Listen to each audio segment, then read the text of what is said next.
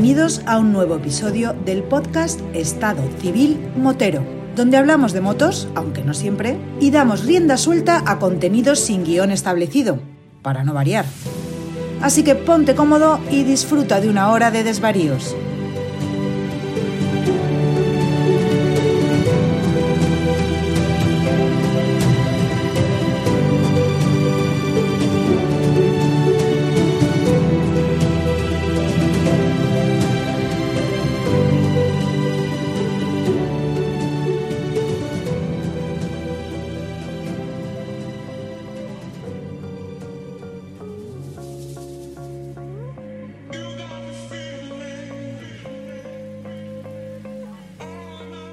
Pasa, chaval? Hombre, señor Vampi, qué gusto verte ese careto que tienes. ¿Cómo estás, amigo? Bueno, dentro de lo que cabe no me puedo quejar más de lo que me, me podría quejar. Ando fastidiadillo con la espalda. Eh, Nada, lo típico de personas con cierta edad. Pero bueno, cierta edad se puede decir entre comillas, porque no llego a la tuya. Te voy a decir una cosa que no quiero que te lo tomes a mal, ¿eh? Estoy mejor que tú, ¿eh? Estoy mejor que tú. bueno, eh, escucha, mm, yo creo que eso que te ha pasado en la espalda es del abuso de la moto. Seguro que te has pegado una kilometrada cojonuda. Mm, no ha sido precisamente por la moto y tampoco porque ganas me haya faltado. No he tenido tiempo últimamente de coger la moto porque he andado haciendo mis, cosas y demás. Eso remonta también en el podcast, porque tiempo que no ando en moto es tiempo que estoy editando y salen episodios tan chulos como los que estáis escuchando. Pero bueno, por otro lado, eh, cosas cotidianas de, subir, bajar peso y en este caso pues una bombona de butano que he ido a cambiarla y me ha pegado un leñazo en toda regla. Pero bueno, como tengo amigos que se dedican a hacer reconstrucciones de cuerpos escombros como el mío, tiraré del comodín de mi buen amigo Antonio a ver si es capaz de venir a darme un repasito. Me gusta que tengas fe, pero no esperemos milagros, ¿vale? Donde no hay, no se puede sacar. Eso es así, compadre. Eso sigue siendo así. Donde no hay, no hay, ¿vale? En fin, eh, si tuvieras venido conmigo alguna rutita con la moto, pues tendrías la bombona llena de gas y no hubieras tenido que cambiarla. Porque me he pegado unos cuantos fines de semana que para mí se quedan.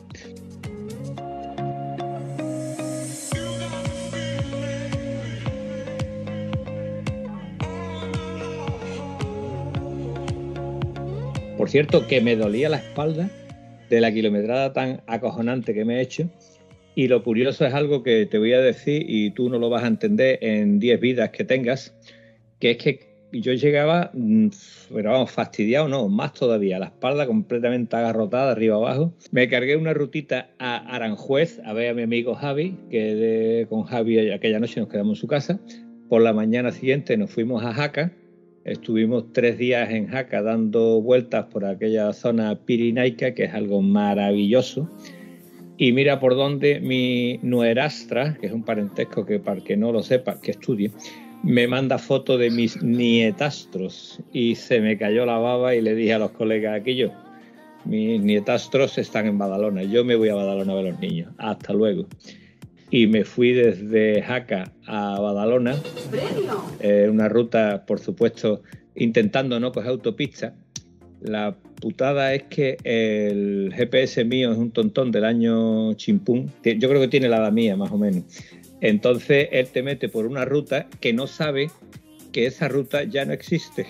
Es decir, ahora hay una autopista de tres carriles donde él te quería meter por una carretera con curvas. Y claro, una vez que has entrado a la autopista de tres carriles, pues ya no sales de la autopista tan fácilmente. Ahora tienes que buscar otra historia. En fin, me hizo una jugada de esas, pero gracias a eso descubrí una, la carretera antigua que va por debajo de los puentes de la autopista, tío, que eso era una maravilla, de verdad, un disfrute tremendo. Pero bueno, lo que te quería decir era que estuve en Badalona viendo a mis nietastros. De Badalona volví hasta Valencia a ver a nuestro amigo Josep, que le debía un adhesivo fantástico. Y de allí me vine para acá. Y cuando llegué aquí ya estaba yo bastante fastidiado. Y lo que te quería decir, que no vas a comprender por más que te lo diga, es que un entrenamiento en el gimnasio, un entrenamiento pesado, me sentó maravillosamente entonces, claro, Si un entreno pesado te sienta bien y te ayuda a recuperarte, pues vamos a seguir entrenando pesado. ¿Cuál es el problema? Que tú tienes que entrenar pesado según tu nivel. Cuando tú haces tres días haciendo entrenamientos pesados, pues ahora ya no sabes si te duele más los días que saliste en moto o los días que estás haciendo este tipo de entreno. Pero lo que sí te digo que las sensaciones, el bienestar que se te queda en el cuerpo, a pesar de la carga muscular, agujetas, molestias, etcétera, no tiene nada que ver con la carga contractural de cómo se te queda espalda, lumbares, cuello, etcétera, después de una ruta de este porte. ¡Me aburro! sabía que no lo ibas a entender, vampiro, sabía que no lo ibas a entender. Trataba Bueno. de explicarte los beneficios de hacer un entreno para, mm, o sea, un entreno correctivo barra preventivo, no el que va a mover ejercicios nada más. A ver, Alma de Cántaro, explícame algo que yo no sepa, que yo no entienda. Pero si todo esto que tú me has explicado, que ya te lo he dicho en más de una ocasión, porque esto no es nuevo para mí, te doy toda la razón del mundo. Si de hecho yo creo que uno se contractura muscularmente por precisamente por dejar de hacer movimientos o cuando creas un movimiento nuevo al cual no estás acostumbrado. Entonces, cuando te crea una contractura. Incluso tú me enseñaste a mí ¿eh? Fíjate tú cómo te estoy diciendo que tú eres un maestro para mí, que yo tuve una contractura cuando precisamente cogí vacaciones. ¿Por qué? Porque durante el tiempo que yo estuve trabajando estaba contracturado, pero sin que me saliera flor, ¿no? Ah, sin que saliera a la luz esa contractura. Y fue justo cuando cogí las vacaciones cuando me salió a la luz esa contractura que me dejó bastante tiempo, eh, bueno, tocado. En este caso, Antonio, yo estoy, estoy totalmente de acuerdo contigo. Es más, la prueba está en que cuando tú montas en moto durante muchos kilómetros, o sea, muchas veces haciendo tus, tus rutas, tus rutinas, etcétera, cuando por alguna razón dejas de coger la moto, luego vuelves a coger la moto y no te encuentras cómodo. Suele fajarte con alguna que otra agujeta, llámalo agujeta o llámalo un exceso de, tensión en, un- en en una pierna, una muñeca, lo, lo típico que suele pasar. En fin, que te doy la razón, Antonio, que te doy la razón. Pero coño, que me lo cuentes a mí, que yo ya estoy más, pasado de rosca de todas esas historias. En fin. Bueno, yo mm, quería comentarte una cosa eh, que no tiene nada que ver con esto que estábamos hablando al principio y cortándote un poco el rollo. Y es que resulta de que en el grupo de Telegram, en su día, eh, alguien me comentó de que, Bambi, ¿qué tal el episodio que me ha gustado? No sé qué, tal cual. Oye, ¿por qué no le tiras la caña a este chico de Málaga que está restaurando una K75? Y digo, coño, digo, pásame el enlace.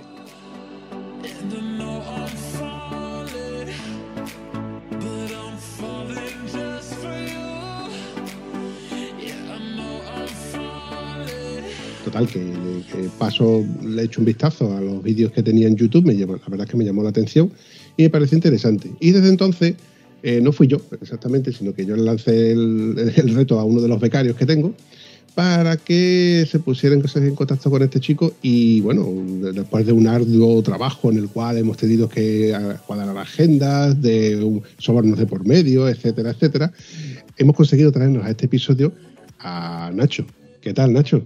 Buenas tardes o buenas noches casi. Nacho, una pregunta que yo suelo hacerle a todo el que pasa por el podcast. ¿Dónde andas? Ahora mismo estoy en el salón de mi casa. Ya, con dos cojones. Ahora mismo estoy en el salón de mi casa. La casa está situada eh, en Bilbao, en el mismo Bilbao, porque tú tienes el Eh. mismo acento que yo. En el mismo Bilbao, pero si coges, pero si coges la, la F800 y tira para abajo del tirón. Málaga. Claro, porque yo mm, acabo de, recordar que viéndolo algún que otro vídeo tuyo, eh, haces mucha mucho hincapié sobre las, lo- las rutas que hay por Málaga, ¿no? La- cómo se llega al, al parador tal, cómo se llega al, al mirador tal, cómo se hace la paella. Oye, lo- eso de la paella que tantas veces comentas en los vídeos, ¿eso qué es? Hombre, para ella, para los que nos movemos o nos hemos movido o hemos mamado lo de los rallies, pues son las curvas de 180 grados y ahí es por donde se junta todo el público, donde normalmente hay más fotos, más vídeos, más cruces de coches, en fin. Quien haya ido a los rallies desde hace 30 años, pues se acordará de las locas allí cruzándose en las paellas y bueno, pues Hablando de- del que se ha visto el rally de hace 30 años, ¿tú, tú qué edad tienes? Porque por la voz pues, se parece joven. parezco... Bueno, tengo la de Cristo. cuando, mata- cuando lo mataron, cuando lo mataron, ¿eh? 33 ahora mismo, cumplo en marzo 34. Oye, ¿y tú te consideras motero o te consideras piloto, motorista, eh, Eh, repartidor? bueno, eh, yo he tenido mi época, he tenido mi época de piloto, eh, de motocross desde el año 95 hasta el año 2000. Eh, en 2001 pues tuve que dejarlo porque mi padre falleció y bueno, pues ya yo no volví a montar en moto prácticamente hasta el 2010 aproximadamente que mi madre, que también falleció, que desde aquí un saludo a los dos, donde estén, un beso, pues me compró una moto motocross que todavía conservo, eh, que de hecho he estado poniéndola a punto hace poco para volver a hacer motocross, pero ya entreno, no profesional. Y bueno, pues realmente la moto siempre ha estado en mi vida, ¿no? Relacionado. Desde pequeño, ya con dos años y medio, yo ya montaba en moto, con ruedines, moto de gasolina, nunca, tenido, nunca tuve de batería. Aprendí a montar en moto y antes que, que a montar en bicicleta. Y bueno, pues la moto siempre ha estado en mi vida, así que y desde entonces pues ya está, he tenido pues la Bultaco Frontera que era de mi padre, que la sigo teniendo, la 370, eh, 2K75, una, una Dominator, la de Motocross y bueno, pues alguna otra que también me dejo. Interesante, tienes un buen currículum, ¿no? Se puede decir que naciste siendo motero. Sí, prácticamente. De hecho, de hecho, en la K75 que he restaurado, que la, que bueno, se dieron una serie de circunstancias por la cual esa moto volvió a mí. Esa moto la compraron mis padres nueva en el 87 eh, y se vendió más o menos en el 92 que cuando nació mi hermana. Entonces yo esa moto pues ya se le perdí la pista y yo cuando busqué una K75 para mí eh, no pensaba que esa moto siguiese viva, ¿no? Entonces yo compré una K75 en 1991 que vendí en marzo de este año porque ya recuperé la otra y yo la que quería conservar era la de mis padres, por supuesto. Solamente había en casa dos fotos con que, que salía la matrícula de esa moto y bueno, pues un día la vi circulando por Málaga y eh, moviendo una serie de hilos, pues di con el propietario y un año, un año después me la, me, la, me la vendió. Y mi madre, tengo fotos, mi madre, de hecho una de las fotos que sale en la matrícula es mi madre embarazada de mí eh, en esa moto. Así que imaginaos, yo estaba ya en la K75 antes de nacer.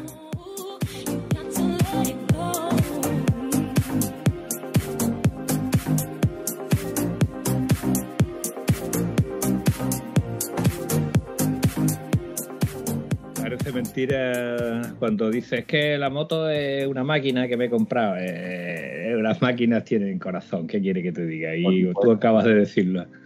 Acabas de demostrarlo, que no es algo más que, que hierro o aluminio, lo que quieras llamar. No, no, para mí, para mí la moto supone muchísimo más que algo que te lleva al trabajo y de vez en cuando le echas gasolina o le cambia el aceite. Para mí la moto es desconectar de todo, pero no simplemente haciendo curvas. Yo me puedo bajar al garaje y estoy liado de mecánica, pues yo qué sé, ocho horas tranquilamente y me parecen pocas. Eh, había un amigo mío que cada vez que teníamos moto estábamos arreglando una, otra, o él estaba en mi casa, yo estaba en la suya allí con la moto. Y te estoy hablando de los tiempos de las, de las montesas, de las capras y esto, ¿no? Sí, sí, Y limpiaba la moto y la dejaba como si viniera y me quedaba mirando y yo digo, Fernando, yo creo que si tuviéramos un Ferrari, no nos que llevábamos las horas mirando al coche como la hora que te lleva mirando a una moto. Una moto es algo, es algo distinto, es más, más, más pasional que, que- que racional, ¿no? Yo, pues, igual que la K75 esta, pues, pues la Bultaco Frontera 370 que tengo era la que tiene mi padre. Eh, también tengo fotos de, de bebé en esa moto sentado en el depósito, o sea que son dos motos icónicas en mi vida y que no pienso vender nunca, aunque llegue un momento que diga esta gente de ahí arriba que no nos dejan circular con las motos clásicas, es que me da lo mismo. Ya sacaré eh, algo de donde sea para poder moverla o la pondré en el salón de aquí de mi casa o yo qué sé, pero, pero es, es distinto. Y más las motos clásicas y que supone un valor sentimental para uno es, es distinto. La 370 esta es la, la azul, la MK, No, MK11. la, la mía es la MK10, la que tiene el escape por abajo, más antigua. Ajá, sí, lo recuerdo aquel modelo. Claro, lo recuerdo porque yo aquel modelo era el que admiraba. Esa moto era de mi época de minicross, porque no podía coger esa moto, no tenía carnea, que yo La era impensable. mía es la roja y amarilla y está restaurada como si estuviese sacada de fábrica. Está, Sí, está sí. nueva, vaya. Tiene hechos mil kilómetros desde que se restauró en 2013 y eh, de- es lo que yo siempre digo en los vídeos. Es una moto que a día de hoy de motor sigue siendo un pepino, pero le falta, bueno, tiene lo de aquel entonces, los frenos y suspensiones de aquel entonces, los chasis de aquel entonces. Sí, con el, con el inconveniente del tráfico que hay hoy. O sea que si tú te puedes lanzar la carretera, pero luego no la puedes parar si se te cruza un coche, claro. Eh, una pregunta, ¿esa moto ya venía con los tambores cromados? Eh, no, son pulidos. Ah, vale, es que el siguiente, ya es modelos posteriores, ya venía con los tambores cromados, que Voltaco yo creo que fue la única moto que yo le conozco los tambores cromados, y ahí sí te daba, a pesar de ser un freno de tambor, te daba una mordiente importante. Bueno, no frena demasiado mal, sobre todo adelante. Lo, pasa, claro, es, es una horquilla de, de motocross enduro que tú conforme toca freno clavas por los tacos además y bueno, pues hay que tener cuidado por el asfalto. Eh. Esto sin hablar del consumo, ¿eh? Hablar de consumo en esta época ya es complicado, ¿eh? Imagínate dentro de 10 o 20 años cuando tú esta moto quieras decir, bueno, voy a darme una vueltecilla, voy a llevarla a un sitio donde se reúnan clásicas, alguna concentración, tal y cual. Eh, bueno, yo qué sé, es, es que es, es complicado, es complicado. Bueno. Yo creo que te va a ser más fácil buscarte un, un taladro de batería y, y acoplárselo a la cadena para que por lo menos puedas dar la batería. Yo, yo solo sé que la primera vez que, que yo la, cuando termino de restaurar, que dije, bueno, voy a darle una vuelta, voy a subir aquí arriba al mirador de Gibralfaro, ¿no? Le voy a echar 3 litros de gasolina. El mirador de Gibralfaro, para que os hagáis, para que una- os hagáis una idea, está a unos 3 kilos, 4 kilómetros de mi casa. Digo, le voy a echar 3 litros de gasolina. Bueno, pues llegando al, al mirador Gibralfaro, me quedé sin reserva directamente.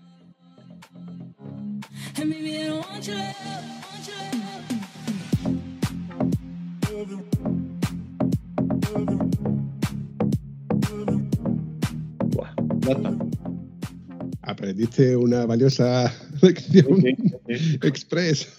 En aquella época el ecologismo y eso no, no se tenía mucho en cuenta, ¿no? No, no, y, y el- y los decibelios tampoco. No, no, tampoco. De hecho, tengo una anécdota, porque la primera vez que fui a pasar el ITV, eh, había un chico que era joven y, bueno, pues empezó a agacharse, a mirar el basculante por abajo, el chasis por abajo, y le pregunté qué, qué es lo que buscaba. Catalizador. Me dijo, no, me dijo que estaba buscando la plaquita de los decibelios. Y digo, pues no, no, no estoy buscando, no la vas a encontrar. Yo lo hubiera dicho en, este- en ese momento. Esto no es ni euro.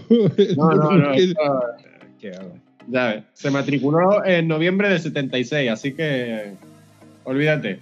Yo recuerdo de crío, eh, de, que- de lo típico de que nos reuníamos los chavales allí en la aldea, ¿no? Con los amigotes, con las bicicletas. En aquel entonces todos con bicicletas porque no teníamos ni edad de moto ni teníamos moto, no teníamos acceso a moto, ¿no? Pero sí que venía un- el tío de un amigote nuestro que venía desde Valverde hasta la aldea eh, en su moto y venía todo por, por camino. Y en aquel entonces no sé si era una Montesa o era Voltaco, no, no, no recuerdo qué, qué- qué moto era. Pero esa moto la escuchabas tú venir desde lejos. Y Joder. cuando llegaba allí, todo el mundo nos acercábamos a la moto para decir, hostia, qué guapo aquello con dos amortiguadores, con el escape por abajo. Era una motaca. Y para arrancarla, era, era, es que era, era una experiencia ver cómo ese tío para arrancarla se ponía de pie, cogía impulso hacia arriba para poder empujarla hacia abajo con sus kilos para poder arrancar la moto. Y veías como el tío volvía a coger para arriba y soltaba rápidamente en la pata de arranque porque le podía volver a, a partir la pierna de, de lo que impulsaba Sí, gente que, de- que del retroceso la, la pierna o tiene un moratón como mínimo o se puede partir incluso algo. Aparte, el tema de las bultacos se arrancan en el lado izquierdo. No, no, está, no es como la- con la pierna derecha como todo el mundo la arranca arrancado. Siempre se arranca de pie, cogiendo el manillar, girándolo un poco a la derecha para, para evitar eso, que cuando vuelva la- el pedal, pues no te des con la rodilla en el manillar, por, por ejemplo. Eh, son particulares, pero bueno, eh, también las UBAN antiguas se, se- se arrancaban así. Te voy a contar una batallita para que sepas tú lo que es una moto con retroceso, hombre, te vas a reír tú de eso. En los tiempos de las Capra que te he comentado, eh, la 125, la Capra 125 llevaba un volante magnético que era un rotor interior, Sí, claro. ¿vale? Pues en aquella fecha mi amigo Cristóbal tenía una maravillosa Capra 414 que llevaba un volante magnético de dimensiones mm, sensuales y voluptuosas. Entonces este hombre dijo, hombre, si le metemos el volante de la 125, la moto va a subir de vuelta más rápido. Te saca el pistón por la bujía, ¿no? No, no, no, la moto no se rompió, no se rompió. No. Eh, la pierna de Cristóbal fue lo que se rompió. Le Ah. saltó el pedal arrancándola y le pegó un corte en, en la pantorrilla, el mismo corte que si te pega un toro una cornada, porque era el grueso de la palanca lo que le cortó en la, en la pierna con el maravilloso invento de poner el volante interior. También te digo que ese mismo volante rotor interior se lo hicimos a mi maravillosa 360, que tenía todos los transfer agrandados y pulidos. Y nada, se lo quité porque primero no tenía, no tenía toma de corriente, no podía tener luz. Vale, no tiene luz. Y la moto se levantaba en primera, tenía los desarrollos más largos porque la primera esa moto era muy corta, se levantaba en segunda, se levantaba de que, que si tú le dabas gas, la moto te, la- te- te ponía en pie, o sea, te, te ponía en pie peligrosamente. No es que levantar un poquito la rueda, se levantaba en tercera, se levantaba en cuarta, se levantaba en quinta y también se levantaba en sexta. O sea que el volante interior ese no tenía mucho sentido. Entonces se le cambió ese volante por uno un poco más pequeño. Y me acuerdo de otra de las chapuzas que le hicimos a la moto fue quitarle un volante eh, de inercia interior, que el Sí. volante interior pesaba un kilo y pico.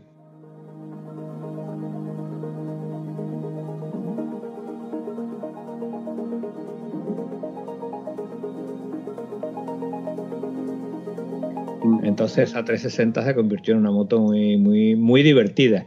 Había Claro. perdido bastantes bajos, pero yo, eh, nosotros somos al monte, aquí lo que hay es arena, no hay Arena, zona de sierra, cuestas de estas que tú tienes que andar una trialera importante, aquí lo que hay es arena, arena Mm. batida que te puedes encontrar fácilmente. Por, por Y cierto, ahí- tengo- perdón. Te- Sí. ah, bueno, termina de hablar, ahora cuento una cosa. No, te decía que ahí en esa arena batida, en la zona de playa, zona de dunas, la moto iba genial porque las subidas de vuelta eran fulgurantes y eso se desplazaba, eso tiraba un caño de arena por detrás que era Mm. increíble. También es verdad que en un juego de plato, piñón y cadena te solía durar dos fines de semana. en la arena, claro, en la arena dos fines de semana podías tirarlo todo. Me ibas a decir algo. La arena valija. Sí, que te lo iba a decir de- del circuito de Almonte. Tengo yo una anécdota. En el año 95, que es cuando yo empecé a correr el Campeonato de España, eh, en 60, Levín, ese año solo corríamos con una moto. A, raíz del año siguiente, pues ya llevamos dos motos, una para entreno y otra para carrera. Pues ese primer año que íbamos ya a Almonte, fue la única vez en mi vida que gripé la Cagua 60. La única vez, el sábado en entreno. Se corría el Campeonato de España, los sábados eran los entrenos y se corría el domingo. Entonces, para el domingo no teníamos moto.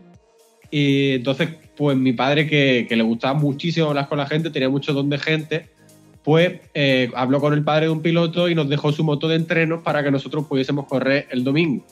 Qué bueno. Eh, la verdad es que en aquella época había muchísimo compañerismo, al menos en el motocross y y en muchas disciplinas del motociclismo. Ahora todo es muy profesional y ya las cosas son distintas.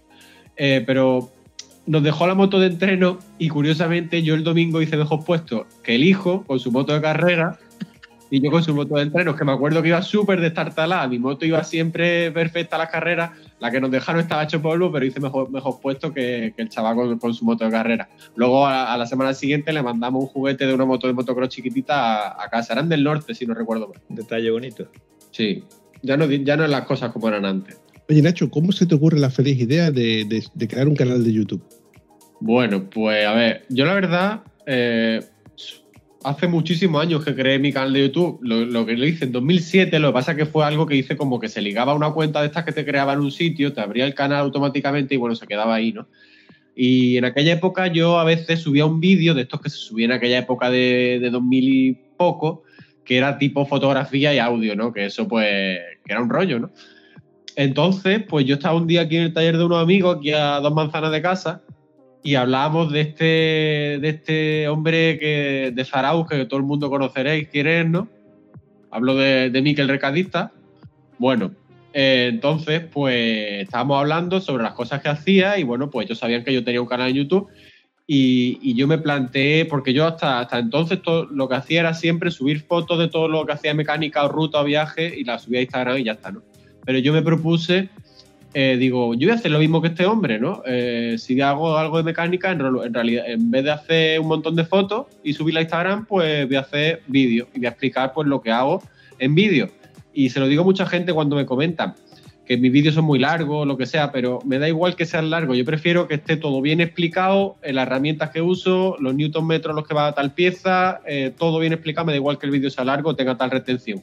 A mí me interesa que quien sea no ponga un trípode lejos eh, que no es un trípode lejos y la pieza a dos metros de distancia, sino que yo te meto la mano eh, si es el cardan de la K o en la bomba vista o en el cigüeñal o lo que sea y lo estás viendo a, a nada, ¿no? En calidad HD, por lo que, bueno, mis trabajos de, mecánica en la K, en la Dominator, en la Bultaco, en la IZ, e incluso en mi coche, pues están todos detallados, ¿no? Y me ha escrito mucha gente que se ha ahorrado mucha pasta sol- solamente viendo vídeos míos. Y no solamente grabo mecánica, pues también vídeos de rutas trail por aquí, cuando tenía la Domi, o con la Bultaco cuando la he sacado, haciendo motocross de viaje con la, con la K75 por España, por Francia, por Italia y por un montón de, de sitios. ¿no?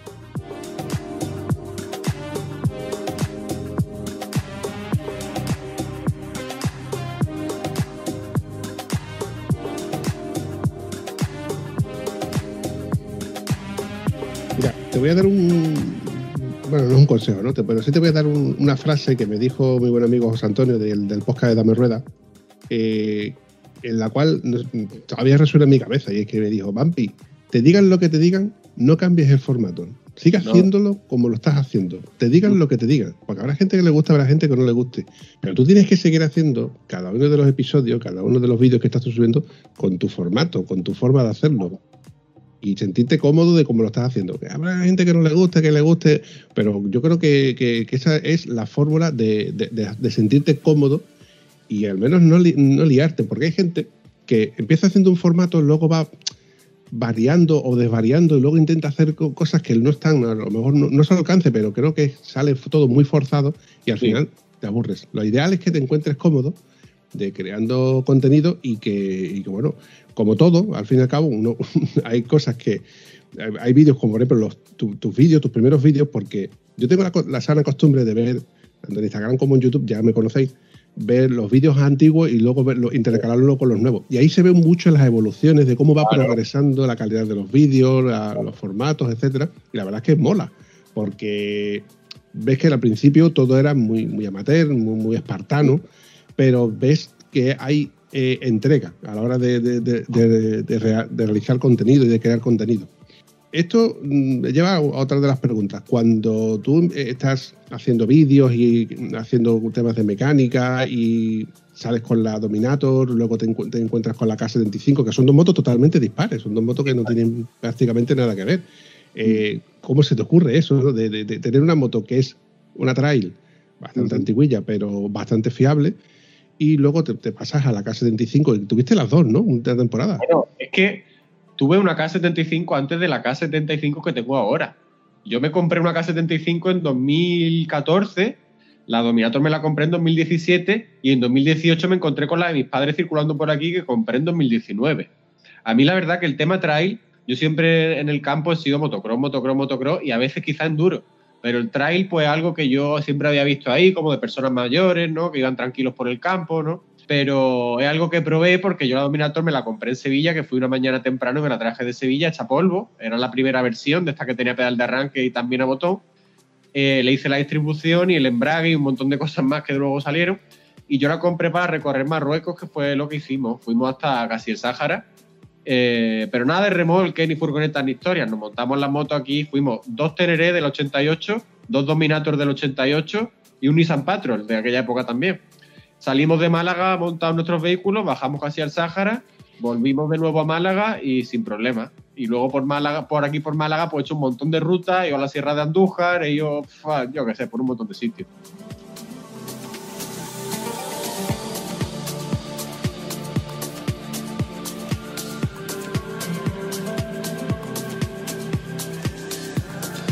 Una pregunta, artista, tú cuando abres motores, cierras motores, sabes de Newton Park, sabes de esto, eh, ¿tú tienes eh, formación eh, mecánica o has ido aprendiendo dando martillazos? Bueno, la verdad que el martillo, la llave inglesa y algunas herramientas más yo no lo, no lo considero en, en la caja de herramientas. Pero quizá el martillo de nylon sí, pero el otro no. Eso es lo primero. Y luego, pues yo, la verdad que ahora, ya que entre comillas soy un poco más mayor, pues cuando me estoy dando cuenta la cantidad de cosas que inconscientemente yo aprendí a mi padre, que él sí era ingeniero, eh, que le gustaba obviamente muchísimo la mecánica y bueno, la cantidad de cosas que yo aprendía de él simplemente con verlo, como él hacía las motos de competición cuando yo corría, ¿no? Y hay muchas cosas que yo hago ahora que digo, coño, esto yo lo vi un día, ¿no? Pero bueno, eh, la cantidad de cosas o la mayoría de las cosas la he aprendido pues con paciencia y leyendo manuales y visitando foros y descargando de manuales y, y todo eso, ¿no?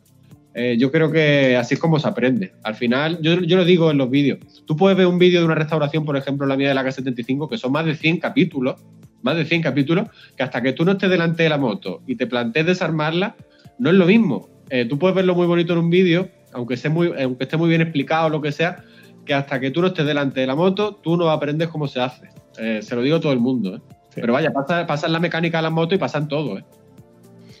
Y ahora sí, hay que partir de la base de que hoy por hoy tenemos la gran ventaja de tener Internet, que Internet es foros, vídeos, manuales, tutoriales, pero antiguamente cuando no existía internet, cuando no teníamos que fiarnos de, de un mecánico o, o- o simplemente ensayo, prueba y error.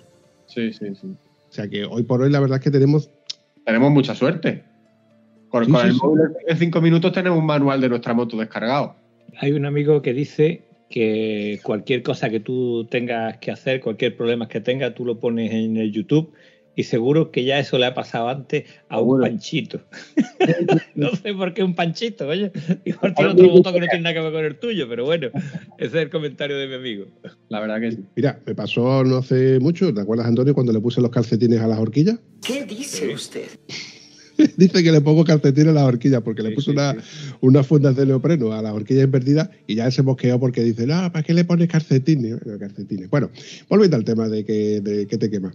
Cuando le, pusimos eh, las horquillas no sabemos el par de apriete que tenían las horquillas y rápidamente el chico que me, que me puso, el, que le hizo el cambio de aceite, pues buscar par de apriete de la F800 GS, como también es una moto que se ha vendido mucho, era fácil de encontrarlo.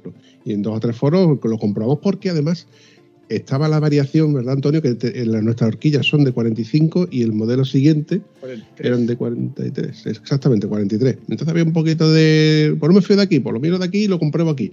Y ya eh, tomó nota y luego lo sumó a, a un Excel donde él tiene todos y cada uno de los pares de apriete de las motos que han ido, por las que él ha ido reparando. Que esto está muy bien también. Es como tú, tú tendrás tus manuales de tus K75, que de, que de hecho quiero recordar incluso de que tienes, eh, como, bueno, como buen restaurador que eres, porque considero que eres un buen restaurador, porque esa K75 está, vamos, mm, que ni de concesionario, Hombre, mi Mm. trabajo me ha costado, ¿eh? trabajito y dinero, porque ese kit de herramientas último que yo he visto valía Sí. ochenta y tantos euros, ¿no? De euros en concesionario o poco más, sí. Pero a veces merece la pena el concesionario porque compra una cosa de segunda mano y te están cobrando lo mismo o más incluso por algo que tiene 30 años, un plástico y se te va a romper porque tiene 30 años y va al concesionario y te cuesta más barato. Algunas cosas es recomendable el concesionario. Ojo, estamos hablando de que una moto eh, que era del año noventa y tanto, No, la mía, la K75 entre el 86 y el 98 se fabricó, o 97 más o menos. La mía es del 87. Y BMW todavía te puede surtir de un kit de, de- de herramientas original nuevo. Sí, sí, sí, sí, sí. O sea, que es un- no es una moto que esté obsoleta. No, no, no, para nada. De hecho, BMW eh, a, Boxer antiguas también tiene un montón de, de recambios. Hay muy pocas piezas que tenga descatalogadas BMW eh, para motos clásicas. Interesantísimo. Después son todas las marcas iguales. ¿Por qué hay tantas BMW? Pues por eso, cojones, pues por eso. Que te lo cobran, muy bien cobrado, dicho sea de paso, muy bien cobrado. Eso está claro. Pero si quieres tener las herramientas originales, tienes dos opciones. O comprarla usada si es que la encuentras y hay una bolsa que está entera, o te vas al concesionario y, la- y las compras allí. Ya está. Y son herramientas nuevas que, bueno, ya está. Yo, yo he tenido las dos, vaya. Antonio, tú sabes que con lo que acabas de decir de BMW se te van a echar cuello, ¿no? Pero yo, la realidad es la realidad. Otra cosa es que yo tenga el cuello más fuerte o más delicado. Pero la realidad, la realidad es esa, tío. Hay que fastidiarse.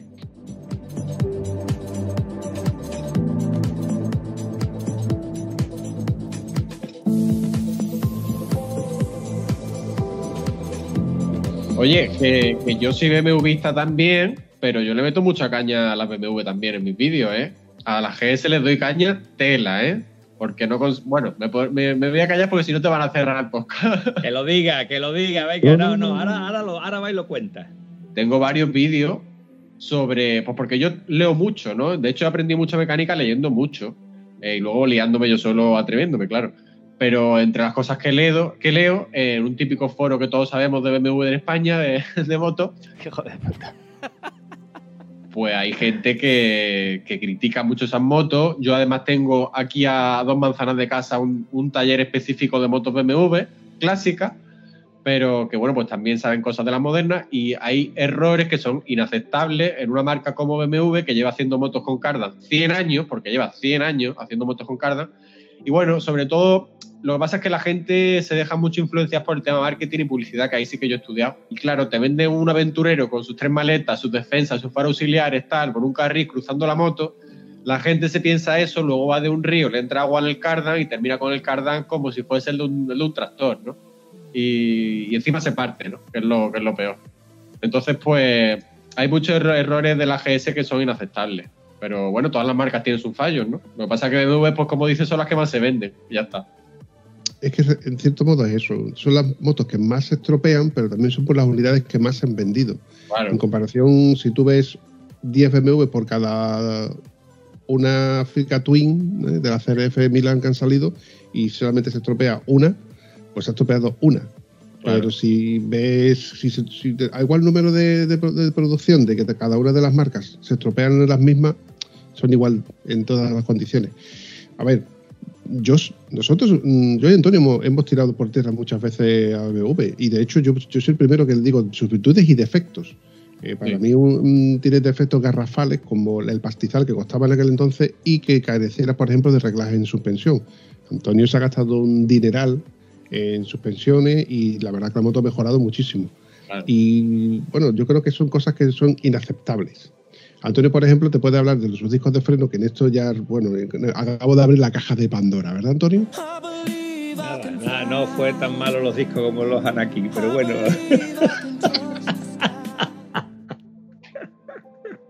Anaki Adventure, buen neumático. Bueno, eh, lo de los discos de freno de la BMW son unos discos flotantes que flotan porque hacen clan clan en el momento que la moto tiene 30, 40 mil. Vamos, de hecho, había un amigo mío que tiene la moto con 12.000 kilómetros y ya los discos sonaban. Sí, Cuando sí. cogía los adoquines hacía clac clac. Y le he dicho, digo, busca que te lo cambie en garantía, porque cuando pase la garantía mm, estás jodido, tienes que cambiar los discos. Que suene un poco no quiere decir nada. Lo malo es que van cogiendo una holgura estrepitosa y entonces ya no suenan un poco, ya suenan un montón.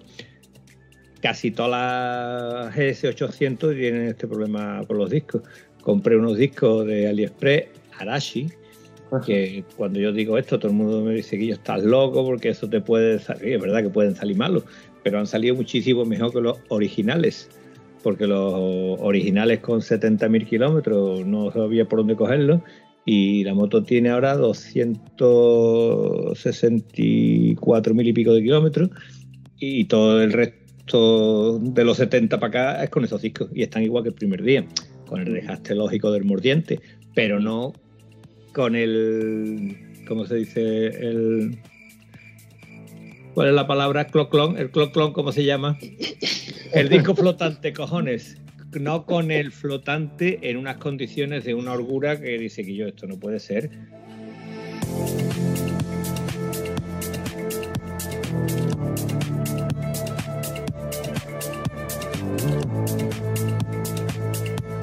No puede ser que tú frenes la moto, em- la empujes para adelante y se mueva la moto un centímetro para adelante y un centímetro para atrás por la holgura que tiene el tema de los discos flotantes, ¿no? Es penoso.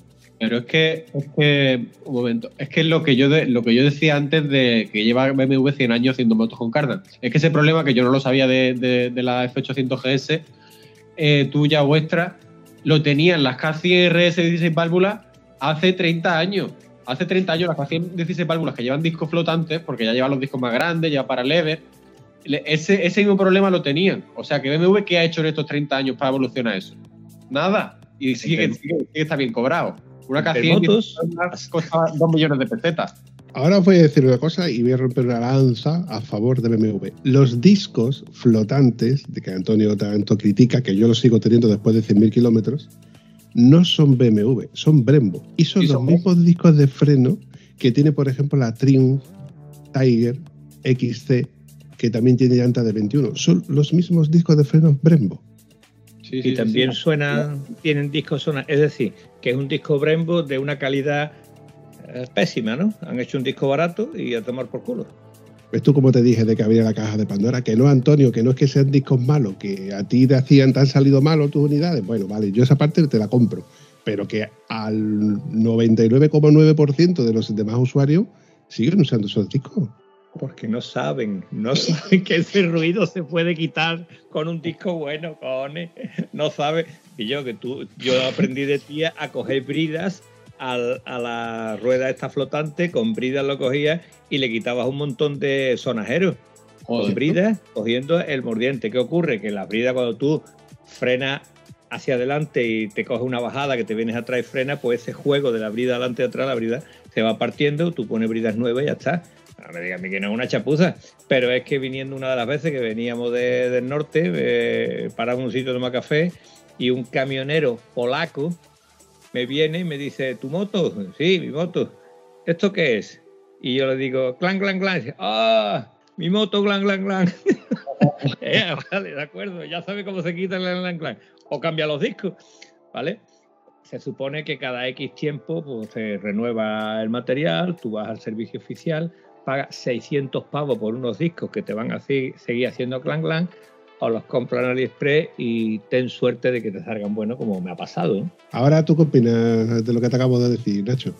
Hombre, yo. Hombre, sí, es que es lo que es lo que él dice, ten suerte, ¿no? Pero claro, estamos hablando de unos discos de freno. No estamos hablando de unos puños, o una careta, o una. Yo qué sé. No, no me fiaría mucho, pero vaya, que yo no soy el que lo estoy probando ni, ni voy encima de la moto, o sea que. Que, que no sé. A ver, mójate, mójate. Yo te estoy pidiendo tu opinión, independientemente de que tú estés a un lado para otro. ¿Tú qué opinas? Hombre, yo opino que si BMW sabe que ese problema está ahí, en vez de contratar unos Brembo, que ponga Nissin. Nissin en Nissin Japón sí que no hay fallo. Eh, yo no fui capaz de encontrar discos por ningún lado, salvo ¿Y Brembo. EBC? Eh, EBC sí tenía un disco por el estilo. EBC todo. Salía, unos 300 euros aproximadamente en, aquella- en el momento que yo lo estuve mirando. Eh, no eran, no tenían el, ¿cómo se llama? El floreado, no venían floreados. Entonces estos discos primero me entraron por el ojo. Pero yo no me atreví a comprar unos discos así, a una página, lo pido y ya está. Yo, yo soy de ir a la tienda. Pero Claro. mire usted por dónde, en una ruta me encuentro un tío con una CBR con esos discos puestos. Y le digo que yo, estos discos son los de Ali. Y dice, sí, sí.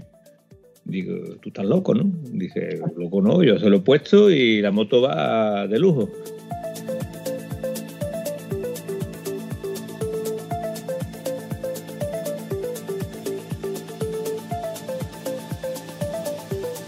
Una Honda CBR 600. Digo que va de lujo si no te pasa. Dice que no, coño, que me he metido en el circuito con ella y esto no da problema de ningún tipo. En un circuito, vamos a ver, si una Honda metía en un circuito no le da problema a este tío, ahí fue donde yo me eché para adelante. Porque una rueda de 17 pulgadas, eso tiene que coger unas vueltas que mi moto no va a coger en su puñetera vida. Por mucho que baje de puertos de montaña yo. Y yo voy a la velocidad de una CBR.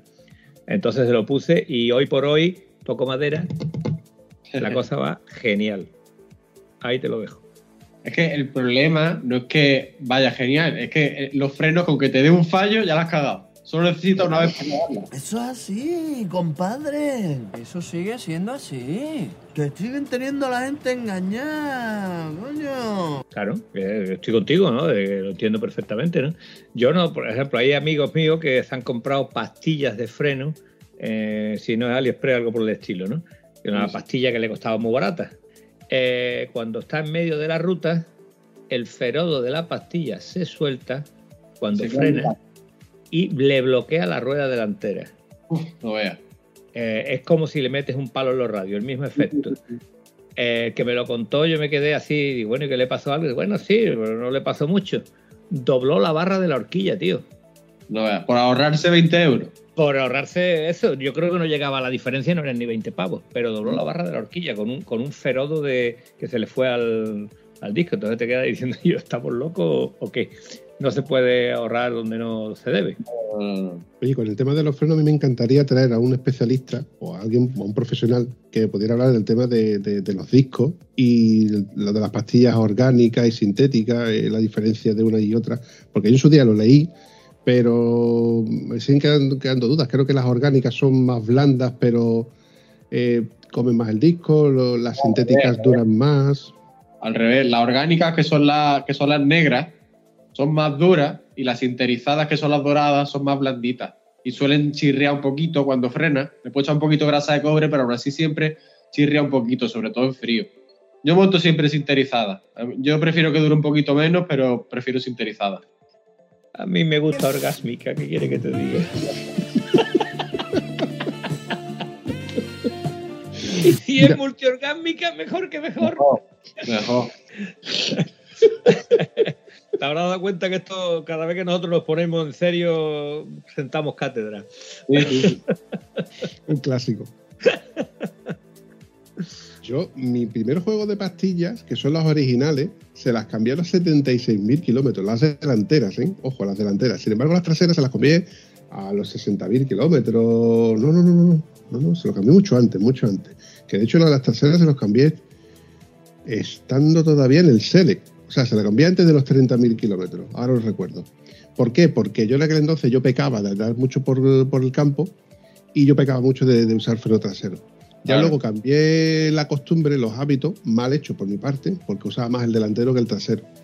Y aún así, el, juego, el primer juego original, el delantero, a los 76.000 kilómetros, que lo cambié yo, de hecho. ¿Qué pasa? Que eso no es ni bueno ni malo. Lo malo es porque cuando te han durado tanto, puede ser porque no haces una conducción muy tranquila, muy relajada, o porque realmente las pastillas son muy duras Muy y no te da esa frenada que tú realmente deberías de, de- de- de necesitar. Y te acostumbras a conducir con exceso de confianza, con frenando tranquilamente, etcétera. Pero claro, si ya le cambias un. Cuando yo le cambié las pastillas, pues yo noté ahí una, un mordiente más, más eficaz.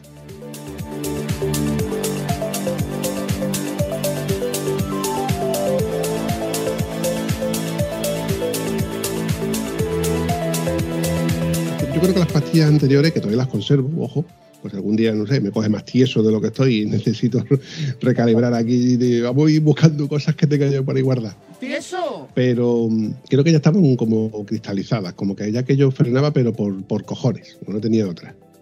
Dicen que se puede solucionar poniendo un poquito de jabón de los platos entre los dos ferodos y como juntándolo a las dos. Se quita el cristalizado ese de las pastillas.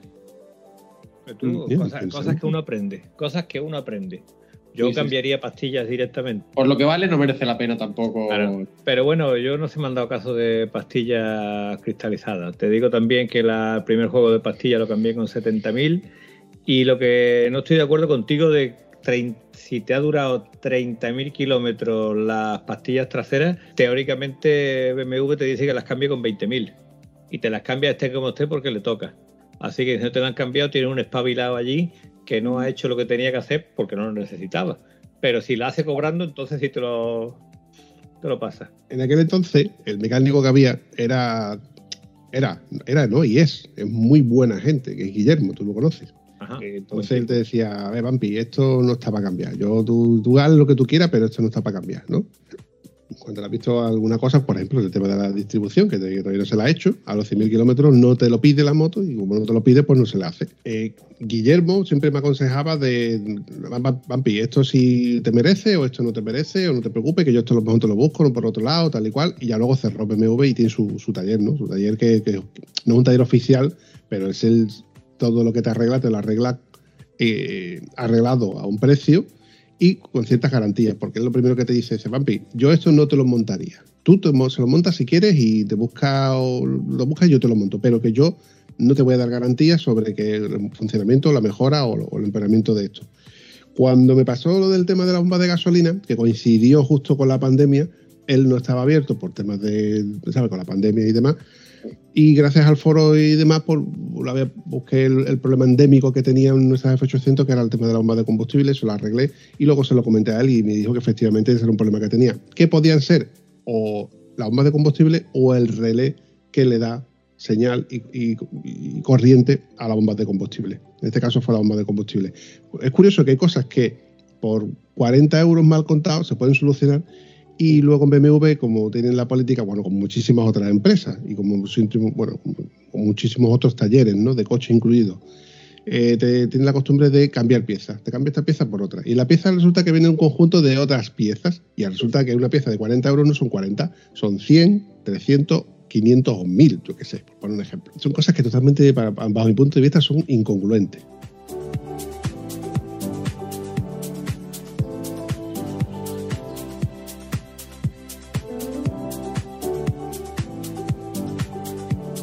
La verdad es que los talleres hoy día eh, van así, son cambiapiezas, no son talleres mecánicos porque sí. Bueno, además de lo de meterte la maquinita, ¿no? Que ya, bueno, pues va todo a base de relé, de sistema eléctrico y bueno, pues los talleres mecánicos cada vez son menos mecánicos. ¿no?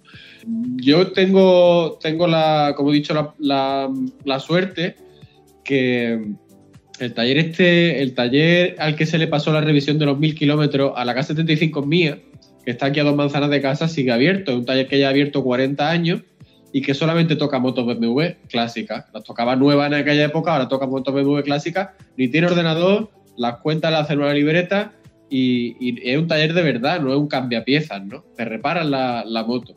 Entonces, yo creo que, que parte de su éxito, que ya ha abierto 40 años, desde el año 70 y largo, pues, o más de 40 años, pues es de eso, que si- siguiendo con el formato antiguo, pues tiene clientes fieles y todo el mundo que tiene una, o mucha gente que tiene una BMW clásica en Málaga, o Boxer, pues la lleva ahí pues porque sabe que, que, que, que conocen la moto al dedillo, ¿no? El, padre que ya está jubilado pues fue, eh, fue mecánico de BMW en los años 60 y principios de los 70, es diplomado por BMW Múnich y, y, bueno, pues se conoce las motos al dedillo, ¿no? Y, y el hijo pues de mamarlo de chico igual, ¿no?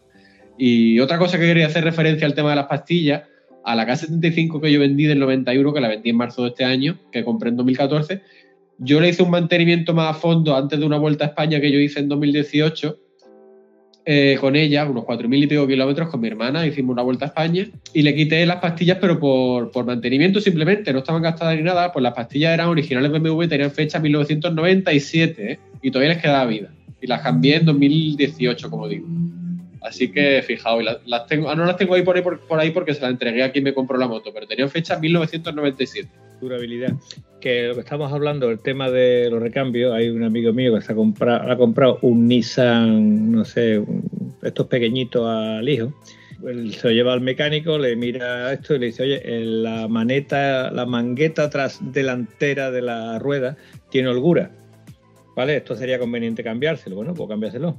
Entonces este hombre lo pide por no por Nissan, sino por el mercado anexo a esto y dice que el coche es nuevo y no, no tienen esa pieza. Entonces se lo pide a Nissan. Y Nissan no te vende el brazo o la mangueta derecha. Te vende todo el brazo de la suspensión. Vale. Vamos a ver, de verdad, de verdad que estamos en la época y con la culturita del reciclado, que para un bombillo necesito comprarte la puerta del Mitsubishi, que también ha pasado, que para una pieza de la suspensión necesito comprarte todo el eje de la suspensión. Estamos locos, estamos tontos. Uy, Ahí sí. es donde yo creo que alguien debería decir, señores, por ley esto no se puede hacer. Tú tienes que dar el servicio. Coño, es como si me compras medio coche o me, me obligas a comprar el chasis porque se me ha ido un amortiguador. ¿De qué estamos hablando? ¿no? Entonces, mm, hay cosas comerciales que dan un buen resultado y cosas comerciales que no, no se entienden. Ahí tienes el porqué, Antonio, cuando hay un accidente, resulta de que el perito te dice que es más caro arreglar la moto o el coche, dependiendo de lo que sea, como nos pasó a nuestro amigo Diego, ¿no? Que tuvo un Sí. accidente donde valoraban más la, la reparación de la moto que el propio valor de, de- de- de la moto en sí, independientemente de que la moto fuera cara. Pues imagínate que es un coche y te dicen, no, eh, se ve que el coche lo único que tiene es el paragolpe, la aleta y un faro. Pero resulta de que, de- como es la parte trasera, tal y cual, eh, la reparación va, te dan siniestro total.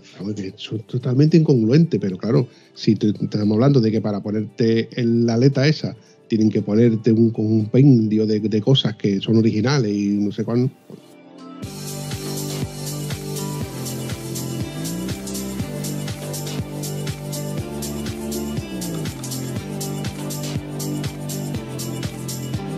Ahí tienes, el- yo creo, el por qué mm, te dan un siniestro total cuando no deberían de dártelo, porque eso, coño, eso mismo, te pasas de las fronteras de Marruecos en adelante y eso se repara con un martillo y un destornillador. Eso es así.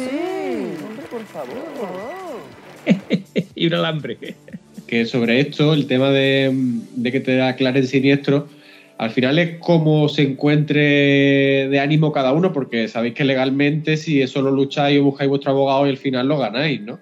Eh, tengo un ejemplo en el foro este de, BMW, en el mundo de las K este, de un chico que tenía la moto del padre, una K75S, y, a- y hace un par de años, cosas así, le dieron un golpe, se la declararon siniestro por ser moto antigua, y bueno, pues el chico ha estado con su abogado luchando durante dos años. Al final le han pagado un buen dinero como para reparar de sobra la K75. Y bueno, pero al principio lo que el seguro quería, bueno, la quería para el desguace, claro. Pero bueno, que luchando se consigue, pero claro, hay que tener ganas de luchar y los seguros ya sabéis cómo son.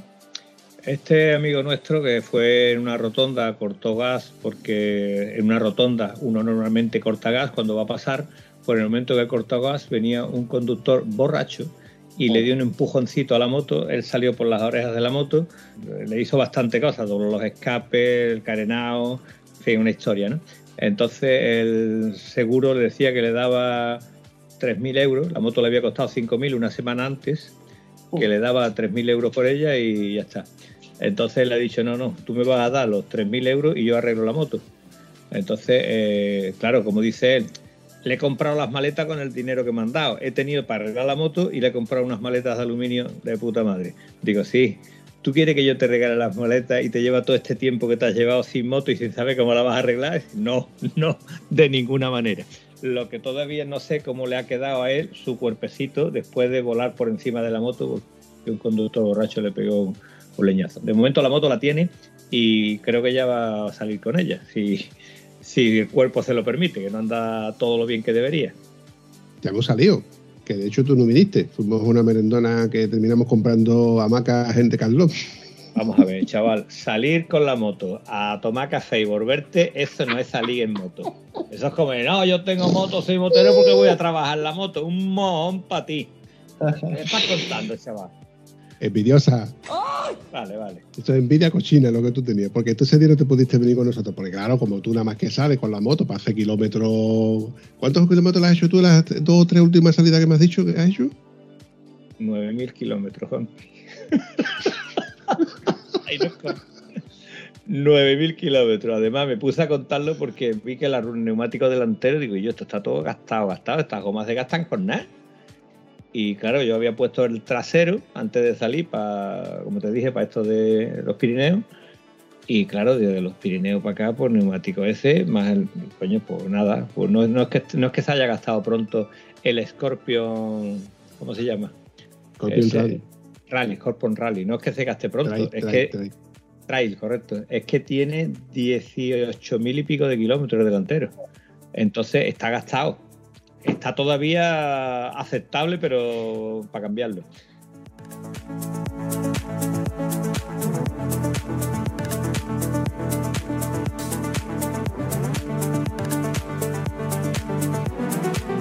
Pero el trasero, claro, cuando yo cambié, digo, oye, me ha salido malo el neumático. Y no, no, mire usted, que me salió malo es otra marca, ¿verdad, Vampi? Que no vamos a nombrar por acaso si alguien quiere comprar una Nike Aventure. No vamos a decir que no ha salido regular. Pero el, este ha salido fantástico, eso sí, 10.000 kilómetros trasero, 18.000 este y tengo para cambiarlo aquí ya. Solamente te lo voy a decir una vez. La próxima vez que vuelvas a sacar el tema de la Anarchy, llamo a Gonzalo. ¿Lo has dicho tú? ¿Lo has dicho tú? Lo Yo has no dicho dicho nada. tú. Mula. Que está constatado, que lo está todo grabado, coño. Y yo, nueve- 9.000 kilómetros en un mes. Joder. Fin de semana a fin de semana. Qué Ah, bien ha ¿cuánto? pasado. ¿El ¿Perdón? aceite cada cuánto? Eh, A los 10.000 kilómetros. De Uf, hecho, eh. cuando llegué le digo a Rafa que yo cambiarle el aceite. Dice, tú nunca has hecho tantos kilómetros en tan poco tiempo, no hace falta que se lo cambie tan pronto. Por tiempo no te ha cumplido. Entonces vamos a esperar para los 10 para cambiarlo otra vez. Hay que constatar que cómo se nota que la mujer no está por ahí. Ah, eh, ya, ya me estás cociendo, ya no estoy yo tan. Ahora zargo, ahora zargo, ahora cuando zargo, zargo, pero cuando vuelvo, menos mal que tengo el perro, ¿eh? Menos mal que tengo el perro aquí a mi lado. En Que fin. conste que como, que como yo, muchos de los que nos están escuchando, lo que te tienen es envidia sana. ¿Por qué? Porque tienes disponibilidad, entre comillas, ¿no? Para poder hacerle kilómetros a la moto. Ojalá yo tuviese el tiempo que tú tienes, o disponer del tiempo que tú puedes disponer para poder hacerle kilómetros a la moto. Muchos de nosotros tenemos motos, motos, me vengo a referir, no solamente una, sino a lo mejor hay quien tenga dos motos y lo que no tienes tiempo o culos para poder disfrutarlas. Pero bueno, Antonio, que como dice el refrán, eh, no es más rico el que más tiene, sino el que menos necesita. Eso es así. Y los pimientos son asados. Y las papas fritas. Evidentemente. Yo cada vez que me dice que yo, ¿por qué no te compro una 1200 y tal y cual y no sé qué? Digo, y cuando llegue la hora de salir, digo, no salgo, no tengo dinero para salir, me estoy pagando la moto, ¿no? o salgo con esta que con el dinero que tengo de lo echo en gasolina y para adelante. Te va a salir más barato. Y seguro Tú- que sí. Nacho, ¿tú crees que tu moto, la K75, es una moto cara de mantener? Para nada. Sobre todo si, si lo haces tú, pero no, porque aceite y filtro cada 5 o 7 mil kilómetros y poquito más. Cada dos años refrigerante, aceite de horquilla si quieres, como mucho, líquido de freno y, gomas las que gastes, pues poco más. Porque los frenos no se gastan en esa moto, con lo que retiene el motor y el cardan. No se usa prácticamente el freno para nada. Es una moto muy barata y es fácil de, de tocar, fácil meterle mano y todo. ¿eh? Y la Dominator también baratísima, ¿eh? Eh, te confieso que yo tenía la XT y me Sí. encantaba. Pero siempre me encantó la Dominator por estética. Me Sí, gustaba, sí. estéticamente me gustaba más que la XT. Pero el problema que yo le veía a la Dominator, que, es el que tú sabes, es que la altura al suelo es ínfima. La moto va muy bien montado en ella, pero tiene el, el chasis está muy bajo con respecto al suelo, ¿no? Entonces te hace una moto trail que el concepto de campo se pierde. Pero después he visto algunos tíos que se ha preparado una Dominator, no sé si con el basculante original o poniendo el basculante de alguna de cross, con un pedazo de horquilla, con un pedazo de amortiguador ahí detrás, De la XR le ponen. el, de la- el basculante del XR, es que eh, te cuento, ese es un engendro que ya tiene una pinta, pero eh, mi amigo que también conoces tú, mi amigo Antonio Abad, tenía una X, eh, XR, que es el, el basculante que le pasan a la Dominator, y le puso el basculante de una 250 de motocross. Ah, Por lo cual esa moto ya no se queda en 1.45 en 3 eje, que es una medida muy pequeña para una XR. ¿no? Había aumentado bastante su distancia en 3 eje, pero andaba aquello que daba miedo. Te hablo para utilizarla en circuitos de, de arena donde la, eh, ¿cómo se dice? La Trayectoria. maniobrabilidad ah, no es tan importante como la eh, estabilidad. sí, Son dos palabras que no me salían. Entonces, tú quieres maniobrabilidad, un basculante corto te va muy bien.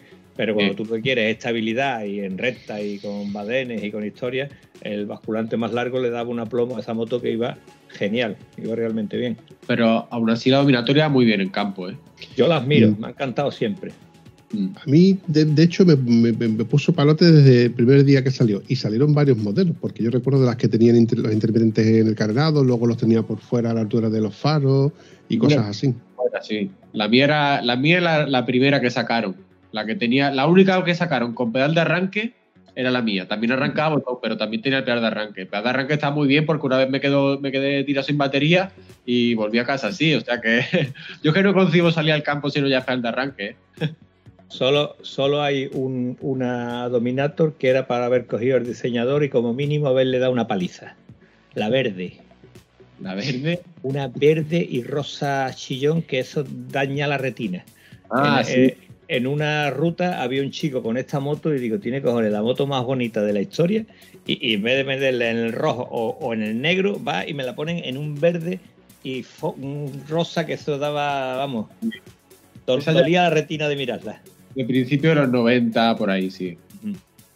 Honda en aquel entonces hacía cosas muy buenas, ¿eh? porque creo recordar que por aquella época tenía, por los Todo. 90, tenía la Dominator, tenía la Africa Twin, que era una 7 y medio, tenía Ah. la, Vara- la Varadero, no, la Varadero, La Transal. La la Transal, exactamente. O sea, que tenía, tenía en muy pocos sitios tenía tres motos, tenía un monocilíndrico, un bicilíndrico, tenía dos bicilíndricos, uno 7,5, otro 600, que luego pasó a 700, quiero recordar.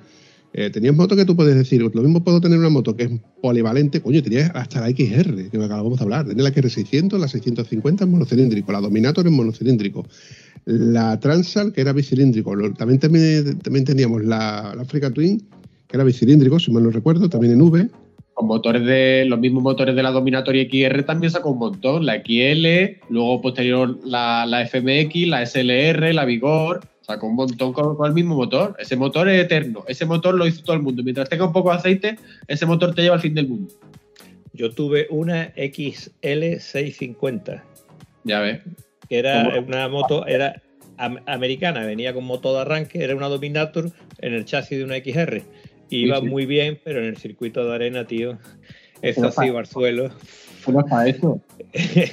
eso para rally iría bien, pero para un circuito de arena eso se iba al suelo, mm, te ibas al suelo sí o sí, porque las inercias de la moto no, no te permitían errores. De ahí pasé a una Husqvarna 610 y eso ya era, eso ya sí eran palabras mayores, eso ya iba allí como un avión.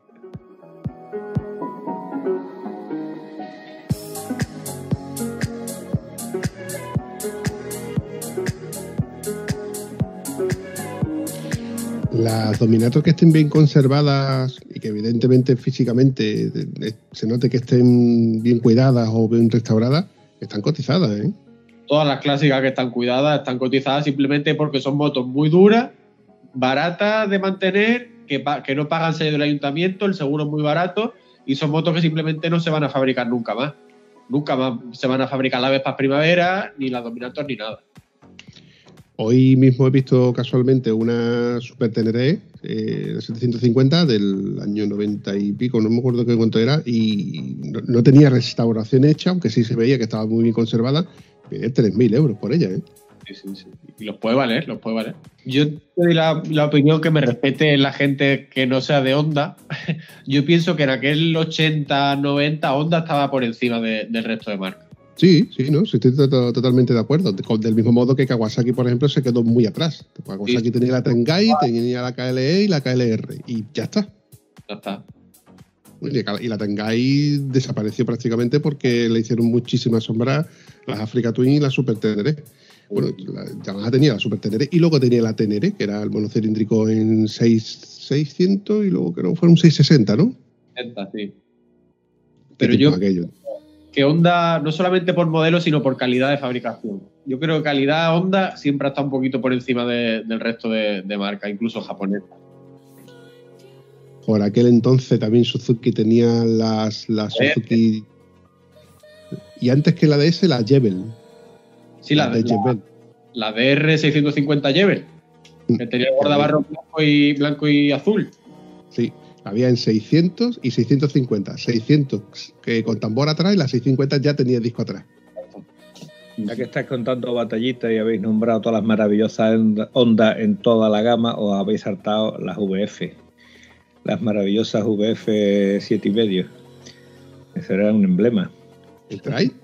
No, no, de trail no, quítale el trail. Porque estaba, has nombrado todas las motos, pero es que en aquella fecha la VF, yo creo que era la moto por excelencia. Todos los motores en aquella fecha eran de cuatro cilindros, pero Honda sacó el motor este en V y dio un pelotazo importante.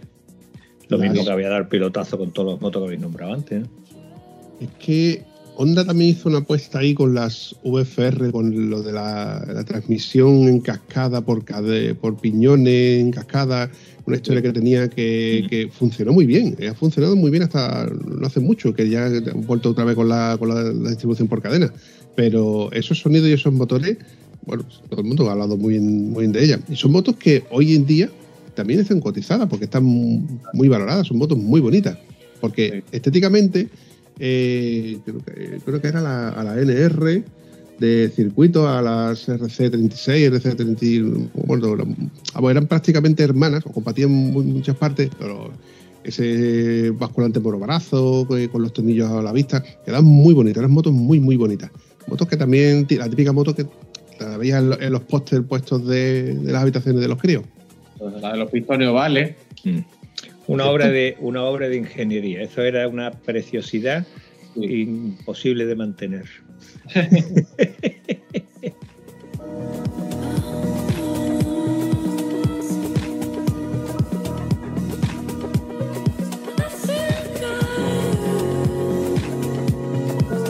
Bueno, chavales, pues yo creo que ya tenemos una hora de episodio, que creo que la, la cosa ha ido bastante bien. Eh, antes de que se me olvide, Nacho, ¿dónde podemos encontrarte? Pues siempre yo procuro hacer una buena descripción en mis vídeos en las que al final siempre pongo todo el tipo de, de forma de contacto, desde Facebook, Instagram que lo uso prácticamente a diario, siempre estoy subiendo alguna historia, lo que sea, en Instagram siempre, siempre mi nombre es Nacho, Nacho AKBS1, que por cierto aprovecho y digo, eh, Nacho obviamente es mi nombre, AKA, eh, siempre me pregunta la gente dónde viene esto, ¿no? Eh, y pienso que ya está bien que lo aclare. Acá significa also known as, que es también conocido como, se suele decir siempre en un poquito guiri esto, ¿no? Y BS1 pues eh, está mal decirlo, ¿no? Pero todo el mundo tuvimos una época que a lo mejor pues pintamos las paredes e hicimos cosas, ¿no? Y bueno, pues esa es la historia, ¿no? Así que ahí, de ahí viene mi nombre. Y siempre, pues eso, en Instagram, Facebook, Twitter, lo que sea, siempre Nacho AKBS1, incluso en los foros que estoy registrado, siempre me llamo igual. Oye, una pregunta. Sobre tu canal de YouTube, ¿cuál es el vídeo que más visitas tiene? Eh, pues el que más visitas tiene, curiosamente, eh, no es de estos últimos con, vídeos que, hago, es remontándonos bastante atrás, cuando yo hacía vídeos de mecánica en la IZ, pero esos vídeos simplemente eran, eran de fotos, hay vídeos que tienen más de 200.000 reproducciones o tienen muchísimas, pero porque es que en aquella época, de cuando yo lo hacía, 2010-2009, es que, es que no lo hacía nadie. Entonces, pues lo que cuando tú ponías mecánica Yamaha y Z, lo primero que te salía era mío. Y esos vídeos tienen un montón de reproducciones. Pero también los vídeos que hago, por ejemplo, el de qué me gusta y qué no me gusta de la Honda Dominator, pues tienen muchas reproducciones, pues porque es que nadie tiene más vídeos que yo de una Dominator en YouTube, nadie. Ni de una K75, ni de una multa con frontera, nadie. Pues lo dicho, yo para mí ha sido un placer eh, encontrar a Nacho, que la verdad que ha sido una sorpresa el montón de contenido y cosas que, nos ha contado. Y Nacho, ¿tú cómo te lo has pasado? Yo me lo he pasado fenomenal, incluso podría contar bastante más anécdotas. Voy a dar una última pincelada sobre lo, que decía del gripaje en Almonte. Eh, el rodaje a la moto que gribé en Almonte se lo hice en un puente que tengo aquí arriba de casa, no lejos de casa, una mañana. Y curiosamente, la noche anterior a esa mañana del rodaje fue cuando murió Lady Di, que nunca se me olvidará. Fecha para recordarla siempre, porque claro, no- Lady Di la noticia yo estaba haciendo el rodaje a la Cagua 60 aquí arriba. Bueno, eh, Nacho, me gustaría que, así como yo voy a ver los vídeos tuyos de mecánica y esto, porque la Dominator es una especialmente que me gusta, eh, creo que tú deberías de ver más vídeos de los nuestros, porque en la palabra cuando tú dices cómo ha quedado esto, no es lo he pasado fenomenal. Que tú eres de Mágala, chaval, de Mágala. Se dice que bien madre. mal ha pasado, chaval, que no te enteras. Muy bien, muy bien. La verdad que puedo, puedo repetir otra, otro domingo, me da lo mismo. Es que por contar tengo un montón de anécdotas, así que llevo toda la vida encima de la moto. O te vamos a coger la palabra, me está pareciendo a mí, ¿verdad, señor Vampi? Mira, yo suelo decirle a todos y cada uno de los que pasan por el podcast que lo más probable es que en un futuro podamos repetir e- episodios porque normalmente suele haber contenido, suelo crear alguna otra cosa que lo mejor pueda decir, oye, pues voy a llamar a Nacho que acabo de encontrar esto y lo mejor podemos crear otro contenido. Con lo cual, ya te digo, Nacho, que desde aquí pues probablemente podamos contar con tu presencia y volvamos a crear otro episodio igual de chulo, al menos como este. Igual o más. En fin, chavales, lo dicho, para mí ha sido un placer y nos vemos en la siguiente. Un abrazo. Si te ha gustado el episodio, no dudes ni olvides comentarlo en cualquiera de las plataformas donde puedes encontrar el podcast. Nos hace mucha ilusión y nos ayuda a seguir creando contenido. Bueno, a mí no, que soy una voz, al vampi.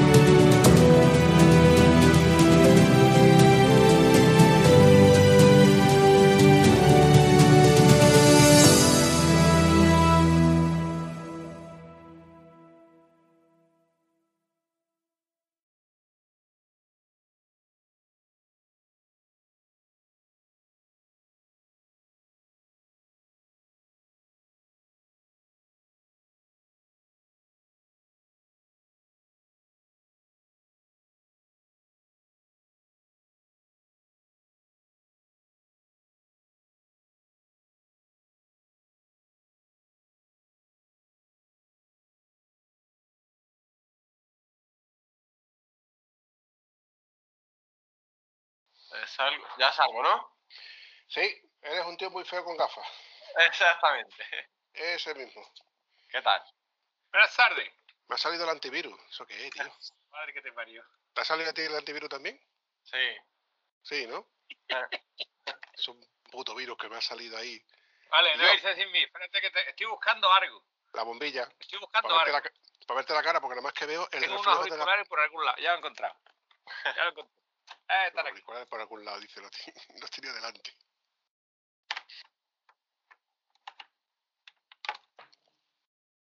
Hola, hola. Hola. Buenas noches. ¿se me, se me escucha? Soy tu peor pesadillo. Eh, escúchame, con la imagen ya vamos a vía. No hace falta que ponga vocecitas extrañas, ¿vale? ¿Qué de nuevo, viejo?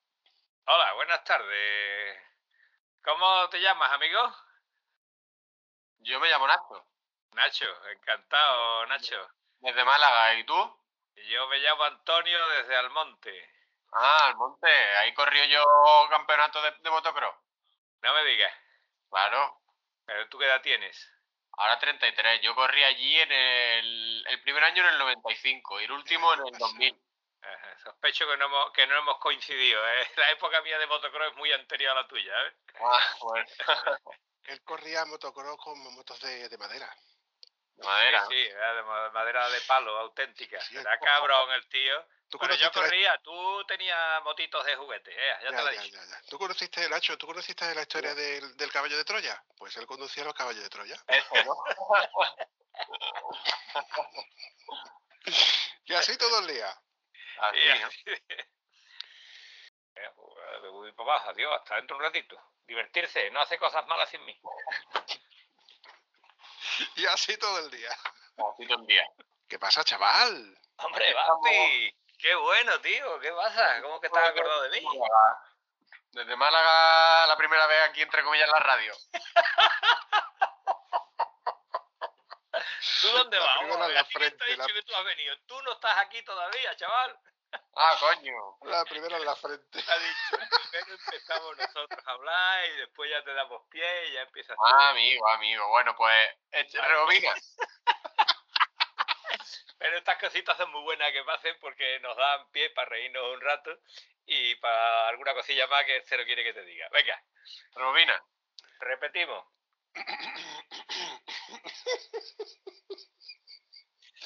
No me puedo reír, cabrones, no me hagáis reír. Muy buena. Se me había olvidado. Te voy a decir una cosa, Vampi, en justa correspondencia. Una lumbalgia no duele tanto la risa como una costilla partida. Cabrón, que eres muy cabrón. Yo, No le he visto un tío más simpático que el día que me partí las costillas. ¿eh? Me contaba chistes de todos colores, el hijo de puta. Y todo lo que hacía era gracioso. El hijo puta. Jódete ahí. te estás vengando, ¿no, cabrón? Estoy disfrutando. Hostia, vete al carajo. O sea, mm, puteo simpático, torque quiere y más, ¿no? ¿Te hace gracia, no, cabrón? Pues Toma, No tu, me hagas reírme, cabrón. toma tu medicina. Claro, Biólogo es así. cuando son dos personas, un triólogo ya es cuando son tres. Biólogo Eh, es- tenemos una culturita muy extensa, como ya te irás dando cuenta. ¿No lo ves? me reír, coño, que también me duele. Verás tú cuando me levante. Bueno, Bueno. papi, para que, para que, te vayas centrando y no te pongas serio. Dice, cariño, no sé cómo pude dejarte. Qué guapa eres, qué tiempo sin verte. Si es verdad, fuéramos sido muy felices. Dice, ya, ya me acuerdo, ya me acuerdo porque fue la cosa. ya me voy acordando, venga. Se Céntrate me en olvidó el ponerle las bueno. Eh, eh, ¿Eh? ¿Qué bueno, y, re- y reglaje, que es una otra cosa que lo tenemos aquí un poco pendiente Eh, con... tengo, tengo visita. ¿Veis mi visita? Va, y me- va el tío y me interrumpe, así por la cara. ¿Tú te crees que esto es profesional, Nacho? Ya.